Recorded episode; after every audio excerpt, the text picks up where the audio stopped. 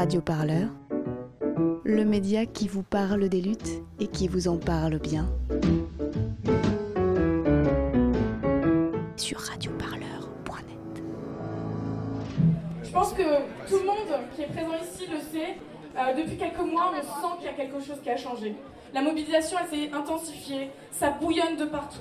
On veut changer ce système, on veut changer ce système et pas le climat.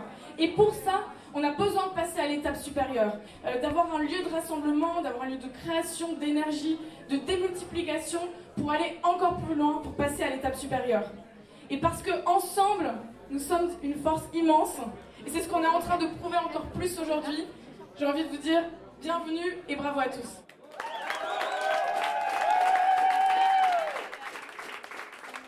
Moi, je m'appelle Elodie et on se trouve euh, à la base on est à la fête euh, de signature du bail parce qu'on a ce lieu depuis euh, quelques heures seulement. Pourquoi vous avez décidé de, prendre un lieu Pourquoi maintenant? On a une, très mince fenêtre euh, pour faire changer les choses et c'est maintenant. Depuis cet été, il y a quelque chose qui a changé. Il y a eu un basculement dans notre perception du monde. On a senti cette volonté de se mobiliser, de se rassembler, d'agir et on a besoin d'un lieu comme celui-ci pour accélérer encore plus ce mouvement. Parce que ce lieu, on, veut que ce soit un lieu de euh, de rencontres, de création, mais aussi de formation, euh, de pouvoir avoir des lieux de réunion. Ce lieu, voilà, il, était nécessaire et, il est d'autant plus euh, incroyable qu'on a réussi à, rassembler ces huit organisations et aussi ben, plein d'autres personnes, puisque la base, c'est aussi un espace de coworking et, et, de bureaux et de personnes qui vont, d'associations qui vont pouvoir nous rejoindre. Et comment on fait vivre un lieu comme ça financièrement? Parce que là, vous avez passé du coup le premier palier, vous avez 50 000 euros grâce au crowdfunding.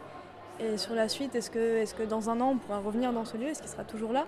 Alors en fait, on est sur un bail précaire, c'est-à-dire que cet euh, immeuble doit être euh, détruit d'ici 13-14 euh, mois. Et du coup, là, on l'investit le temps de tout ça.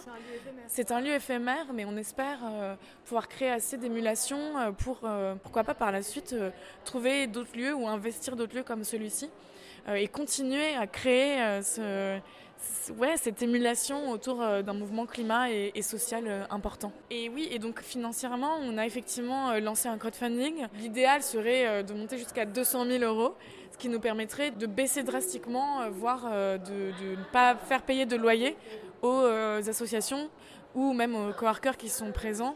L'idée, c'est on, on compte avoir aussi des permanents euh, pour gérer le lieu, parce qu'un lieu comme ça euh, euh, va reposer sur énormément d'énergie bénévole, mais il nous faut, il nous faut des permanents pour pouvoir vraiment faire tourner. c'est pas non plus un petit, un petit truc qu'on fait. C'est un lieu qu'on souhaite le plus ouvert possible, qu'on souhaite mettre à disposition de ben, de ceux qui luttent euh, pour un monde meilleur. Euh. Mais alors pourquoi il y avait besoin vraiment d'un lieu spécifique pour ça, étant donné que des, des, lieux pour faire des réunions, des séances de travail, il y en a à Paris. Pourquoi, pourquoi spécifiquement ce lieu ben, En fait, euh, Alternativa Paris, on l'a vu, en fait, ce mouvement il est en train de prendre une ampleur incroyable. Et le fait de ne pas avoir de lieu, d'être toujours dans de, chercher des salles de réunion, c'est très compliqué. On, de ne pas avoir d'espace de stockage aussi pour tout le matériel qu'on peut avoir, de ne pas avoir un lieu fixe où on peut se retrouver, qui une sorte aussi de, cette communauté. Quand on dit ensemble, nous sommes une force immense, on pense qu'avec euh, un lieu comme ça, on peut devenir une force encore plus immense et faire des, choses encore euh, plus impactantes et plus importantes. Alors là, il y a une visite qui s'organise et plein de gens qui se réunissent tout autour de nous.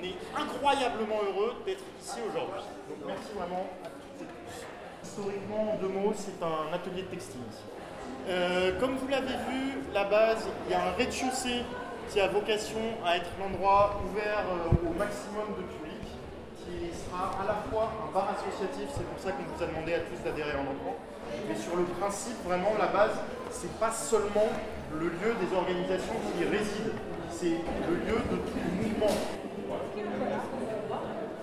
Je m'appelle Lucas, j'ai 29 euh, ans et je travaille projet à la base depuis maintenant un mois et demi. Et quel est votre lien exactement avec ce projet? Comment vous, vous en êtes arrivé là? Je fais partie des gens qui n'ont pas d'engagement préalable et qui bossent euh, sur ce projet. Il se trouve que je suis en année sabbatique, j'étais en recherche d'un projet militant justement dans lequel m'engager sur les sujets climat. Et j'ai entendu parler du début du projet par euh, un ami qui lui est engagé chez Alternativa. Et très vite, euh, j'ai sauté sur l'occasion parce que moi avant, je bossais dans les tiers-lieux, enfin je bosse encore dans les tiers-lieux liés au numérique et à l'entrepreneuriat. Et donc, j'ai estimé que c'était un bon croisement entre ce que je savais faire et ce que j'avais envie de faire. Et de fait, c'est plutôt le cas. Alors justement, c'est intéressant de parler d'entrepreneuriat parce que quand j'ai fait un tour sur le site labase.paris, vu qu'il y avait quand même des termes, un vocabulaire qui était très propre aux startups, et je me suis dit, est-ce que la base serait en marche? Enfin, La présentation faisait vraiment penser à une entreprise et comment ça se fait? Est-ce que c'est volontaire? Alors, je ne trouve pas. Mais euh, c'est, on a eu une identité graphique qu'on a lancée euh, un petit peu vite, euh, le jaune et noir.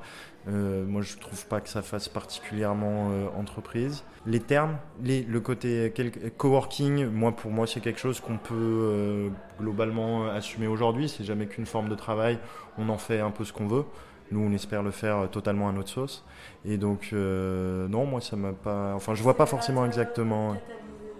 Accélérateur de mobilisation, euh, on a même eu un débat parce qu'il se trouve qu'il y a une autre euh, association, en l'occurrence, qui utilise aussi un petit peu les mêmes termes. Moi, ça me, je pense que l'accélération, pour le coup, enfin, à titre tout à fait personnel en tout cas, euh, quand on est dans une situation d'urgence, et on est dans une situation d'urgence, parler d'accélération est quand même assez pertinent à mon sens. De quelle façon ce lieu peut permettre cette accélération? Moi, Je pense que tout simplement en mettant en contact l'ensemble des organisations d'abord qui vont être là. Je pense que ça c'est absolument nécessaire puisque ça évite une forme de dispersion par des contacts euh, quotidiens de fait entre toutes les organisations qui vont être là. Ça va leur permettre de converger autant que possible et donc d'accélérer la mobilisation. Par ailleurs, je pense qu'avoir un bâtiment qui a pignon sur rue aussi. Ça incarne quelque part cette mobilisation citoyenne. Et je pense que c'est aussi important pour euh, des citoyens qui veulent s'engager, mais qui ne savent pas forcément par où commencer, avoir un lieu physique qui incarne cette mobilisation citoyenne pour la justice sociale et climatique. C'est une très bonne porte d'entrée pour eux, où ils peuvent venir ici, passer la porte sans savoir exactement ce qu'ils vont faire, mais en sachant qu'ils veulent s'engager. Et donc ici, on sera en mesure de leur proposer des actions venant de chacune des organisations qui sont installées ici. Radio Parleur, le son de toutes les luttes. Écoutez-nous sur radioparleur.com.